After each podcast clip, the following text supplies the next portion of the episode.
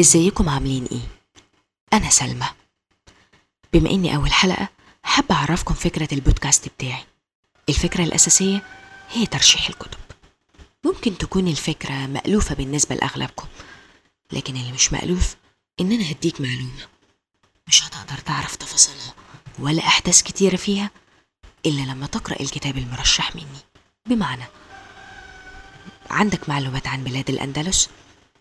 بس ممكن يفوتك معلومة عن القسطنطينيين تحب تقرأ في علم النفس وخايف إن ده يتعارض مع الدين؟ لك حاجة تقدر تجمع ما بينهم هما الاتنين. سمعت عن معاناة الاستعمار وحرب العصابات؟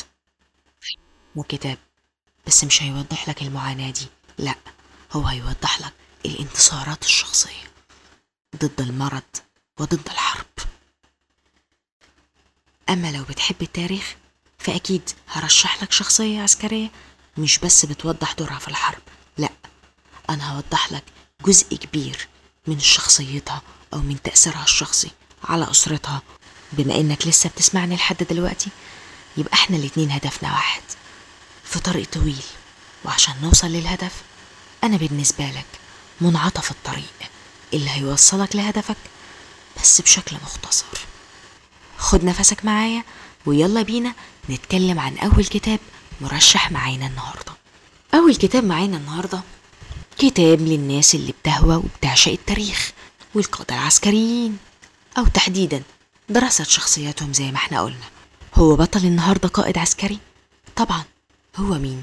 القائد بتاعنا النهاردة هو من أشهر القادة الألمان ويقال بأن شهرته تحتل المرتبة الثانية بعد هتلر وفي حد ممكن شهرته تضاهي هتلر؟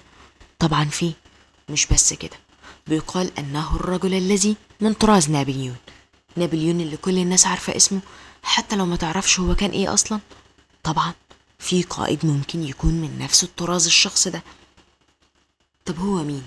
استنى بس ده بيقال عليه إن هو رجل الحرب النظيفة حرب ونظيفة الاتنين مع بعض شفت بقى؟ مين القائد ده؟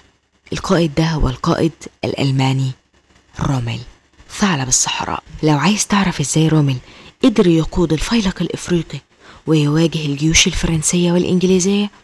طب هو رومل ده كان في الجيش النازي؟ طب هو أصلا كان بيحبه؟ رومل ألمانيا هتلر؟ طب رأي رومل إيه في الجيش النازي؟ طب رأيه في أعضاء الحزب النازي؟ وهل هو زي ما قالت زوجته لوسي بأن هم عبارة عن شرذمة تبعثوا على الضحك؟ ولو عايز تعرف هو إزاي رومل قدر يقرب لهتلر ويخليه إنه يثق فيه لدرجة إنه يعلي رتبته لحد ما توصل لرتبة field marshal. طب حياة أسرة رومل بعد الانتحار. مصير ابنه الوحيد. هل هم حاولوا يختلوا؟ ولا قدر يعيش حياته بعدها بسلام. البيت اللي كان عايش فيه رومل اتحول مدرسة ولا اتحول لمتحف ولا حرقوه؟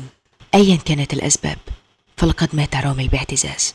عايز تعرف بقى تفاصيل كتيرة وعايز تعرف ليه كل القادة العسكريين قالوا عليه المسميات اللي أنا قلتها لك ديت؟ طب والحروب؟ طب والهجمات البرية؟ طب والتكنيك العسكري؟